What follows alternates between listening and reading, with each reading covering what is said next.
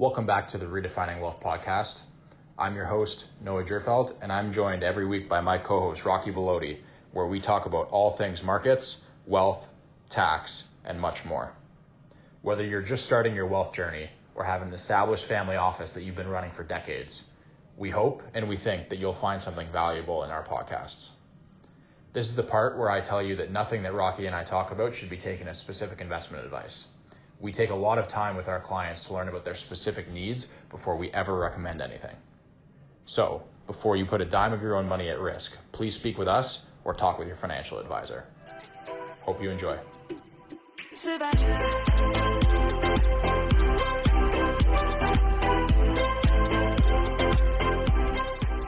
Welcome back to the Redefining Wealth podcast. Uh, I'm here with Rocky Belodi, who many of you might not be familiar uh, with yet. He's a recent, um, recent, uh, recently joined member of the Rosedale Family Office, and he's uh, brought his team over because he um, wanted to be part of one of the largest, fastest growing family offices in Toronto. Um, and him and I are going to be launching a weekly or biweekly podcast series uh, where we talk about wealth, family offices, and all things to do with the markets. So, Rocky, thanks for joining me, and looking forward to uh, many of these in the future. Yeah, my pleasure. Thanks, Noah. Thank you for the introduction. So, maybe just as a first crack at it, Rocky, to introduce yourself a little bit more to the audience, can you uh, tell us a little bit about yourself and where you came from? Sure. Yeah, I don't know how far back we want to go, but uh, one of, one of the things I always like to share is the fact that I had zero intention of uh, being a financial advisor and being in this world of uh, providing investment advice. I actually originally went to law school, and uh, midway through, I thought to myself, I hope I don't have to actually do this for the rest of my life. So I uh, I finished um, because that's just that old European mentality that what you start, you have to finish. And ultimately, I'm very fortunate to be doing something I absolutely love uh, while still using some of that legal background where necessary. So um, where where I started and where I ended up are, are two different places, but I was in investment banking at Dundee, uh, and then from there was able to work at an investment advisory firm and I, I feel like I have finally found home, which is Rosedale Family Office. Well, that's great. I think uh, that's always what our team and and I know uh, you try to aspire to with our clients is to create, a place that they feel like home. Um, Rocky, I actually think it's an interesting conversation since you're coming in with uh, relatively fresh eyes into the family office world. To talk a little bit about what a family office is and um, what clients may or may not know about working with a family office because it is a relatively new concept in the Canadian wealth market. It is, and and I think you know the, the idea of any industry, what they're doing, uh, the good ones, you know, remaining competitive, are vertically integrated. And if you look at any business, whether you know we can look at something, for example, so basic as you know personal training you could be training as much as you possibly can, uh, and it could be seven days a week. But if your eating habits aren't following, you're just not going to get the result. So the way we look at wealth management, uh, you know, being part of Rosedale now uh, since January, what's really opened our clients' eyes is we really want continuity in the goal. And so if the ultimate goal is to build more wealth, well, tax plays a big part of that uh, equation. So it's it's continuity in the plan and ensuring that everything aligns, whether it's tax, estate planning, insurance.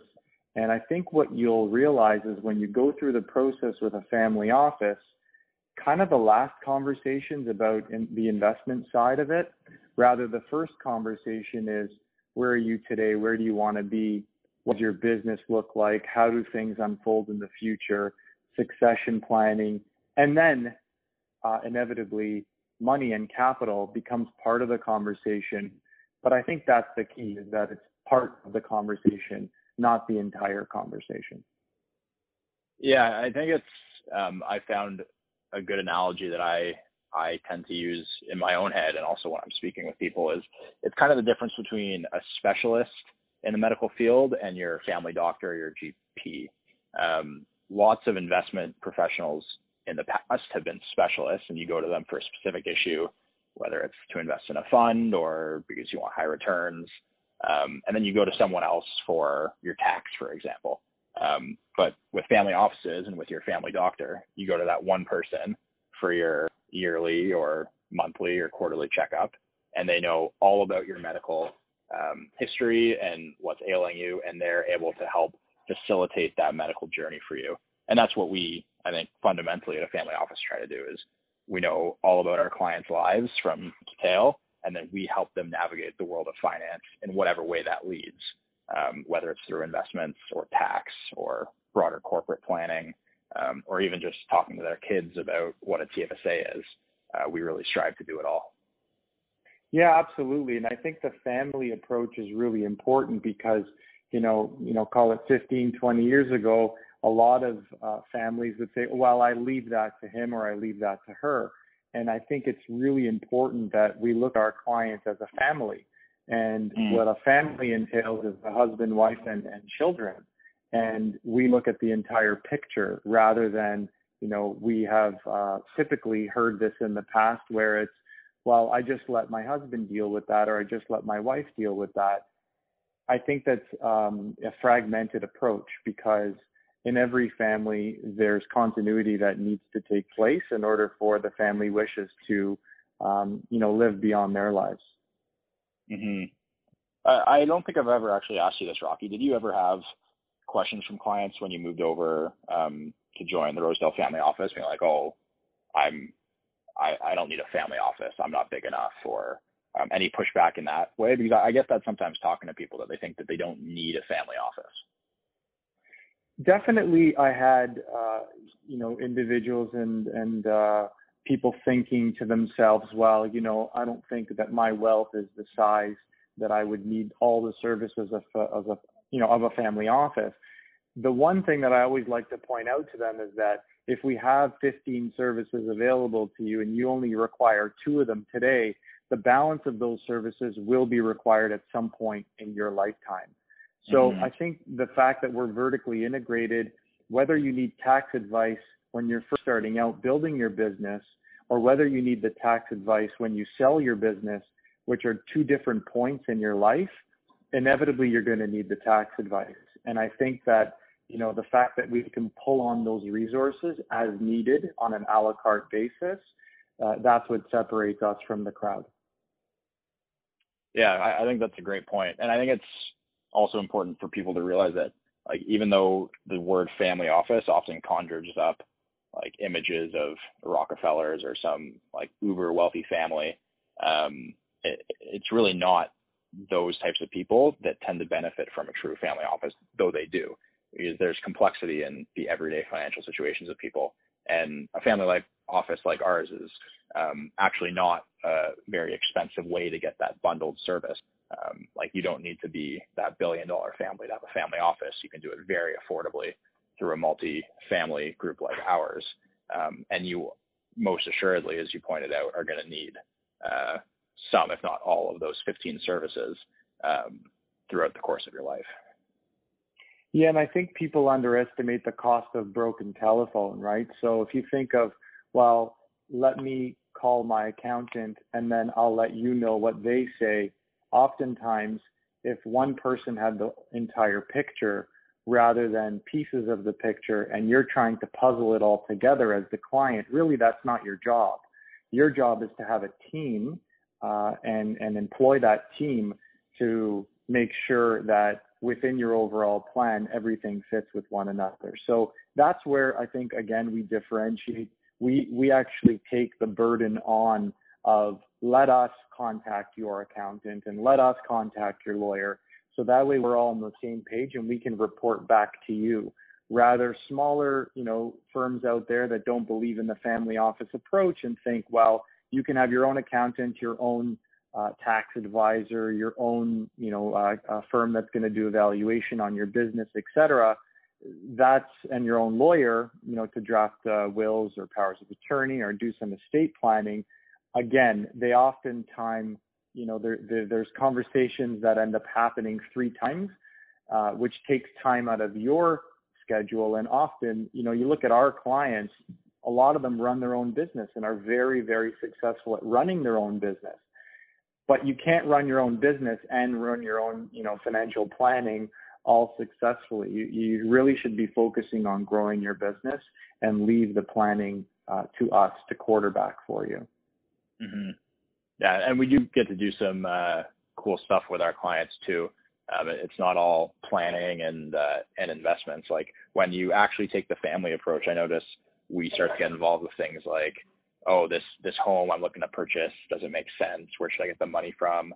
Um, or like clients wanting to buy boats and things like that. You you get really into the weeds on the day to day financial lives of people in a way that um, a, a group that's just your investment advisor doesn't help you with.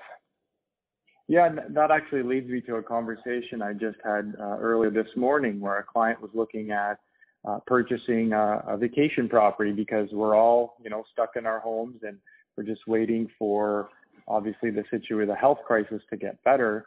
Um, but when you, you start to stew in your own thoughts, sometimes you think irrationally. And I think having a, a point of contact, being myself or you know with your clients, we can really rationalize it with someone and say, well, let's really look at the numbers and, and does this make sense to do? Or is this an emotional decision?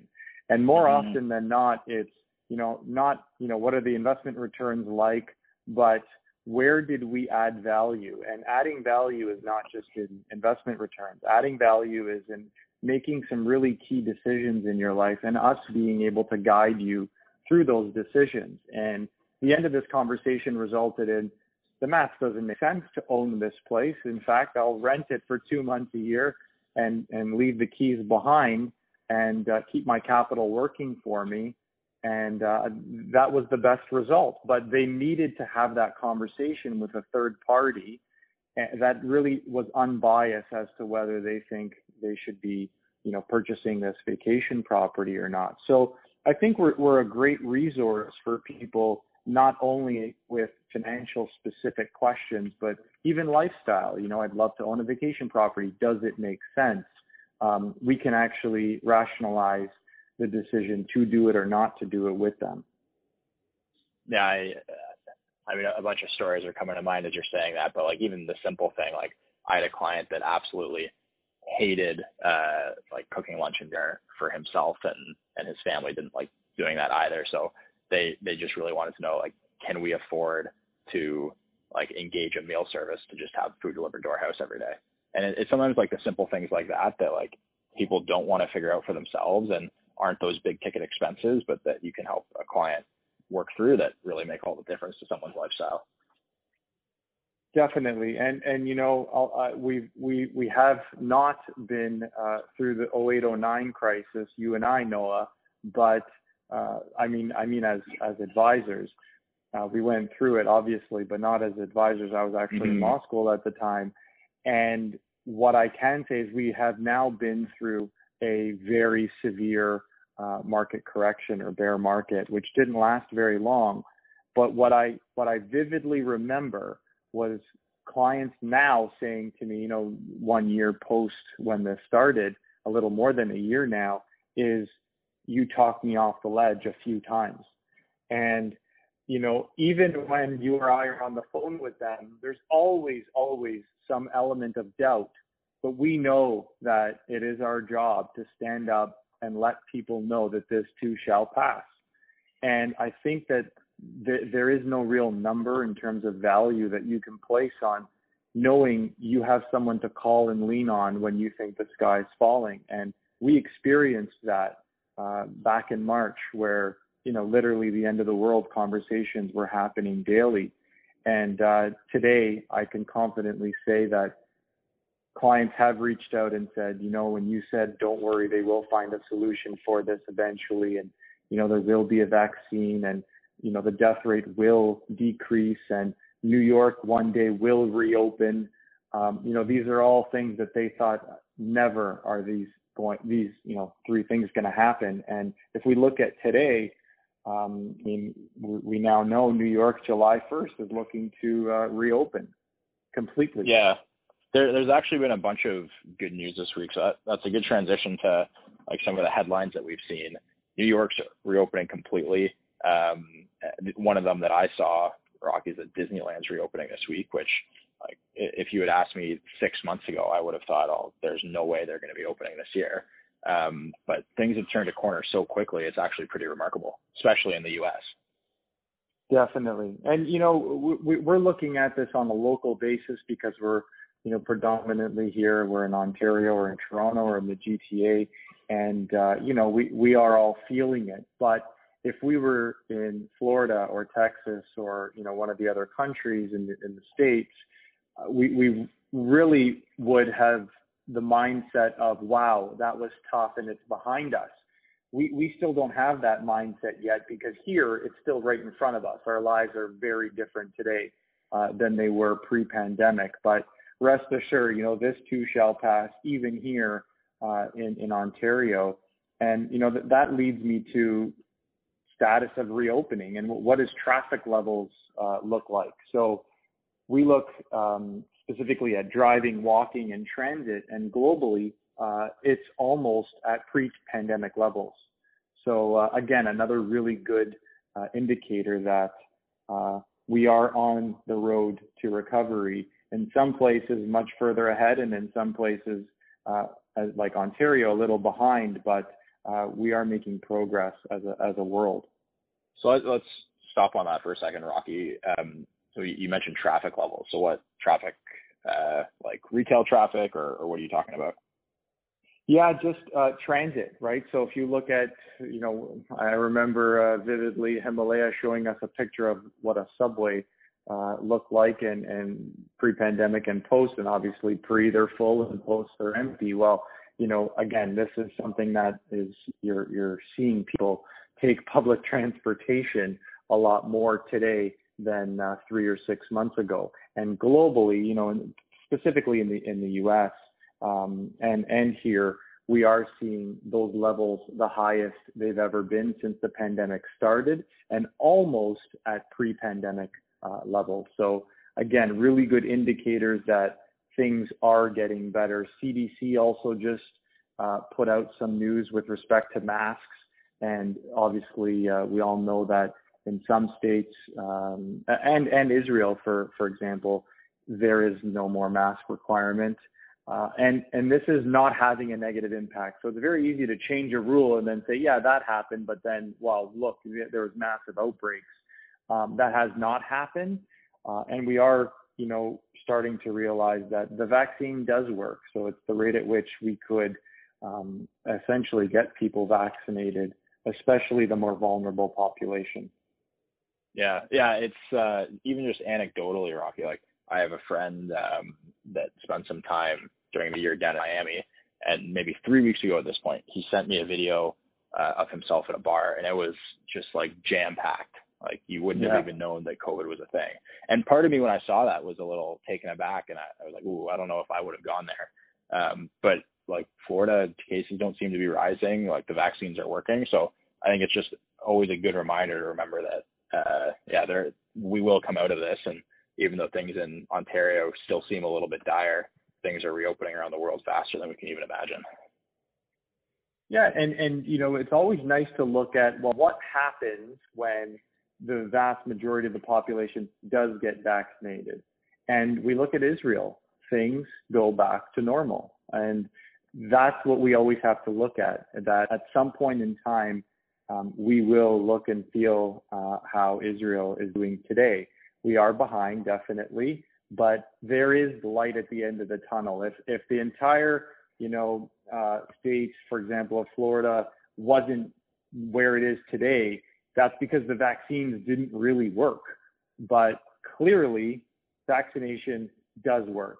So we just have to get on uh, vaccination, which I know we're at the beck and call of our government, but uh, we slowly but surely we are we are picking up vaccinations uh, daily, and our, our rate is going down. Our daily rate of uh, infections. In fact, our death rate's the lowest it's ever been.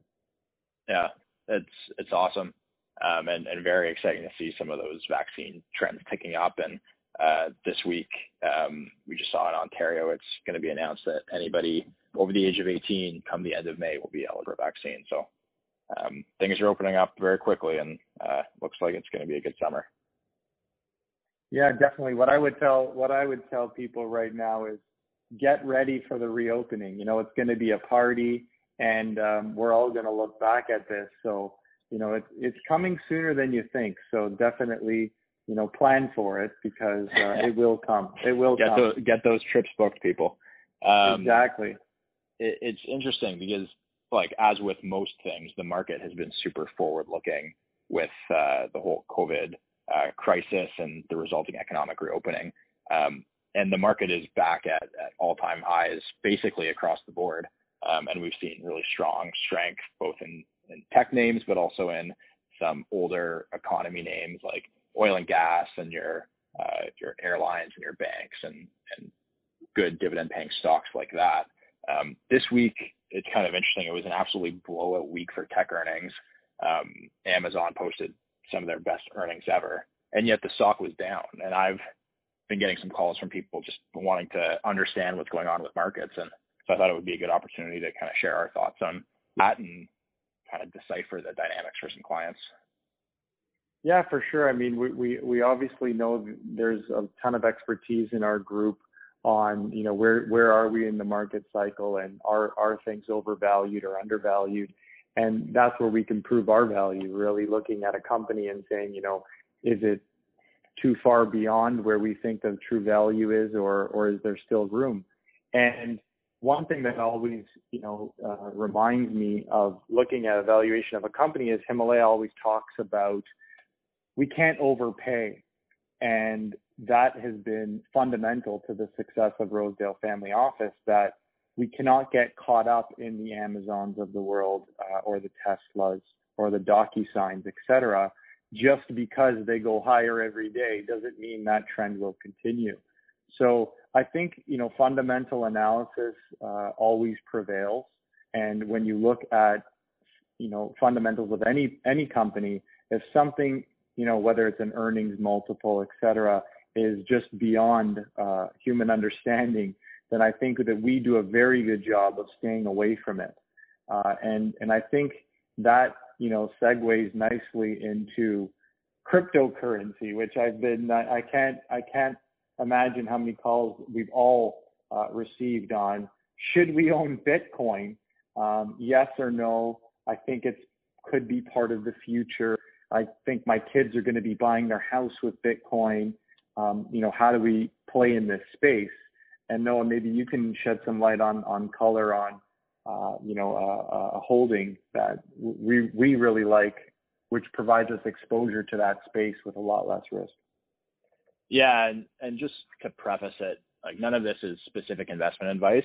Um, it, as Rocky mentioned right at the beginning of this podcast, we spend a lot of time with our clients learning about them and their financial uh, situation before we ever recommend an investment. It can often take months before we invest client money. Um, so nothing you hear now is specific investment advice. Um, but Rocky's completely right that we're looking at Bitcoin and trying to decide one, is this something that's going to be a big part of the future? And two, if so, how do we invest in it? And there's kind of always two options when you're trying to invest in something. You can either invest in it directly or you can invest in the things that make it work, uh, the so-called picks and shovels um, for the railways. You can either invest in a railway or you can invest in the picks and shovels that make the railways possible. Um, and we almost always tend to take the picks and shovels route. And there's a really simple reason for that. One is we never want to be in a situation where we're trying to pick the winners and losers of a new trend. Um, I'm sure there's many smart people out there that tell me exactly why the next big cryptocurrency is going to be Bitcoin or going to be Ethereum. Um, I know a lot of people that uh, think it's going to be Dogecoin. It's at like a $400 million valuation now or something ridiculous like that. Um, and we never want to be in that business of trying to pick a winner or a loser. We want to make money no matter who wins. Um, Rocky, I know you have a really good analogy about it, which uh, I'll, I'll, let you share with us because I think it really captures it perfectly. But um, we'd always rather be the toll taker that no matter who, um, which cryptocurrency wins and who's transacting with it, we're making money per transaction. So there's a great company that we're looking at and have invested in for some clients now um, called Fiserv, which is probably the largest financial services company that you've never heard of, but they're basically a transaction processor and a payments processor. Um, and they process payments in uh, quote unquote traditional currency like US dollars and Canadian dollars. Um, and they're really moving into the crypto space uh, and will help um, vendors and companies and institutions transact in cryptocurrency in the future. So we are very happy to own a company like that that's exposed to crypto um, in a way that they're going to make money on every single crypto transaction that happens. Um, but we don't want to be exposed to the underlying coins because one, it's not our area of expertise, and two, I don't think anybody knows which one's going to be the dominant currency in the future. Yeah, and I think Noah, you're you're up, you're bang on with the the analogy there, and I, I try and always simplify things and, and use analogies because it, as as we all know, uh, a picture is a thousand words, and I wish I had a picture. So I try what I try and do is paint a picture. So imagine you're sitting at a uh, in a casino and you're at the roulette table. You know, there's kind of three options. You know, do you want to be the dealer, which is going to take a rake on no matter what the outcome is? or do you want to pick a number or do you want to pick a color and you know speaking about roulette specifically so as we all know if you pick a number it's like picking the next best coin you know? If you pick a number you're going to do really well if you're right and you could uh, there's a high probability of, of loss there. But if you pick a color you got a 50% chance but or, or a little less than 50 because there's a double zero there. But if you're the dealer then you win no matter what. So we look at, at uh, Fiserv as we're the dealer, and they process four in every 10 transactions in the United States. Uh, so if you look at them as a dealer, we are going to win no matter which coin or which number appears. Does that make sense, yeah. Noah? Yeah, it, it really does. And I, I think it's actually a great way to look at all of investments um, because those are kind of the two ways that you can make money off of something. You can own the thing, or you can own the structure that supports the thing. Um, and lots of times, whether it's the internet, whether it's uh, the, the, wave of computers in 2000, 2001, um, it was really those picks and shovels companies, the dealer companies, as you put it, that uh, make a lot of the money because they're not reliant on which underlying technology wins. They make money no matter who wins.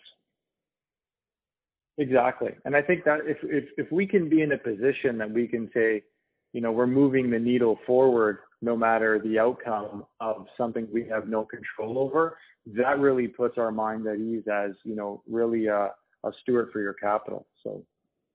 Yeah. And I think that's kind of a great point and maybe something we should mention, Rocky, is there are some investment managers that they're really interested in the absolute return. Like they're trying to get the highest possible number they can every single year. Um, and in some ways, we're like that as well. Of course, we want to make as much money for clients as possible every year. But we, the thing that we obsess over and the thing that we think about constantly is what's our downside risk here and how do we protect capital? For a lot of our clients, like it's the money that they have today is the result of sometimes generations of hard work. Um, and they're very interested in protecting that money and seeing it grow responsibly. So anytime we're thinking about a new investment, we're always thinking about what could go wrong and how can we minimize the downside risk on something. Definitely, and I, and I think again, you know, it, it kind of ties right back into two things. One is we're a family office. You know, we're going to treat your family as if you're part of our family.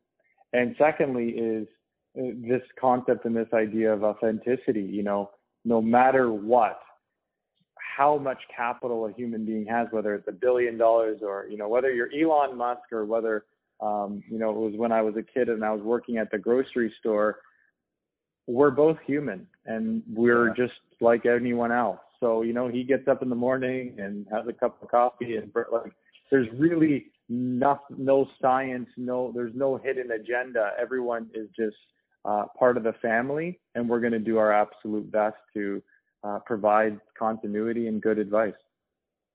Yeah. Not to make a joke out of it, but I think in the case of Elon Musk, he's probably much better at memeing than I am. I don't know if anybody follows his Twitter account, but he's quite funny on there.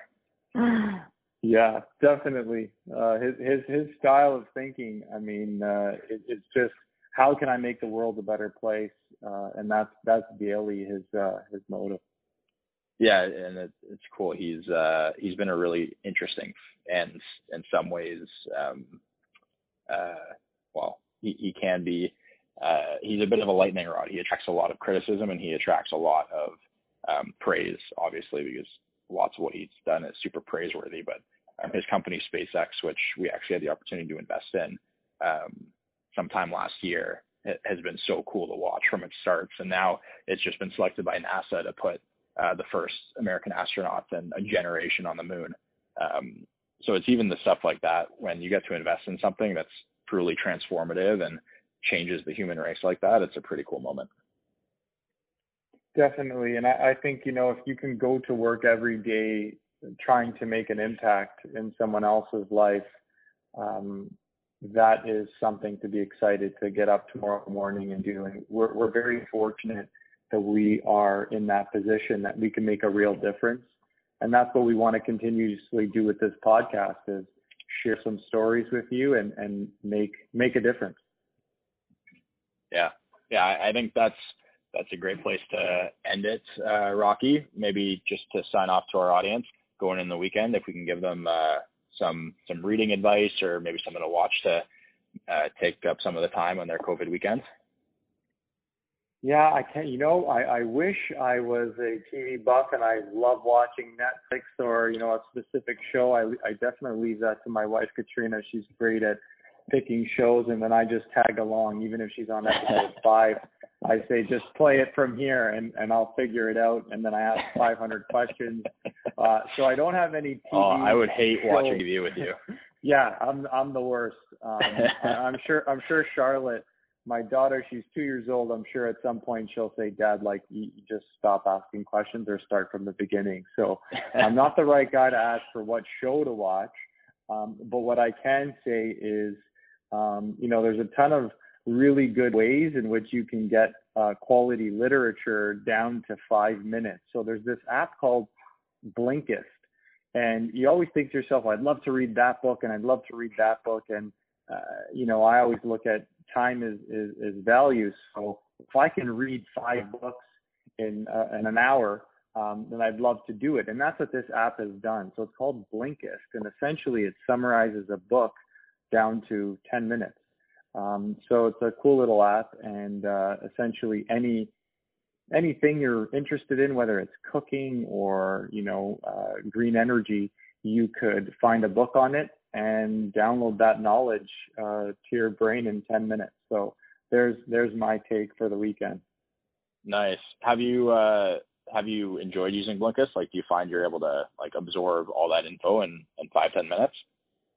Yeah, I think I think it's a really good way of of downloading knowledge uh, if you don't want to spend the time. And obviously, there's nothing like reading the entire book, but if you want to get the gist of uh, the main points in the book, um, Blinkist, either a um, you can read it in bullet bulletproof, or uh, I'm sure everyone's been walking quite a bit. I mean, I've walked the most I've ever walked in my life in the last six months, and uh, I'll go on a walk and play a book um, through Blinkist, and uh, it's an it becomes audio. So yeah, I, I definitely find it very effective. Um, some people prefer, you know, reading a paperback book with a cup of coffee. Uh, I prefer to walk outside, stay active, and listen to uh, an audio book on there. Nice. Yeah, I uh, I'm not a big Netflixer either, um, except with my fiance. But there's a book I'm reading this weekend, so for those that don't know. And Rocky, I actually don't know if you know this about me. I'm a bit of a chess nerd. I'm really into playing chess. Um, okay. And there's this this book written by a, a journalist in the UK called The Rookie. Uh, it's written by this guy named Stephen Moss. Um, and it's basically about him not knowing how to play chess and then like over several years learning how to play and going to compete in tournaments. And um, anyways, it, it's uh, kind of a nice, quick nonfiction book um, that I've just picked up and have been enjoying. So if you have any interest at all in the world of chess, um, I'd recommend it. It's very well written. That's uh, yeah, that's good advice. I mean, I uh, I definitely have a few books that I've read in the in the last uh, quarter here, but I'll uh, I'll share them on our next podcast and try and really kind of summarize what they're about in a sentence or two for for next time. So thanks, Noah. I think this was great. I'm excited to be uh, part of Rosedale Family Office now permanently and part of the team. And I really look forward to sharing with our audience uh, some stories. Yeah, likewise. Thanks, Rocky. I'm really looking forward to these in the future. You have a good day. You too.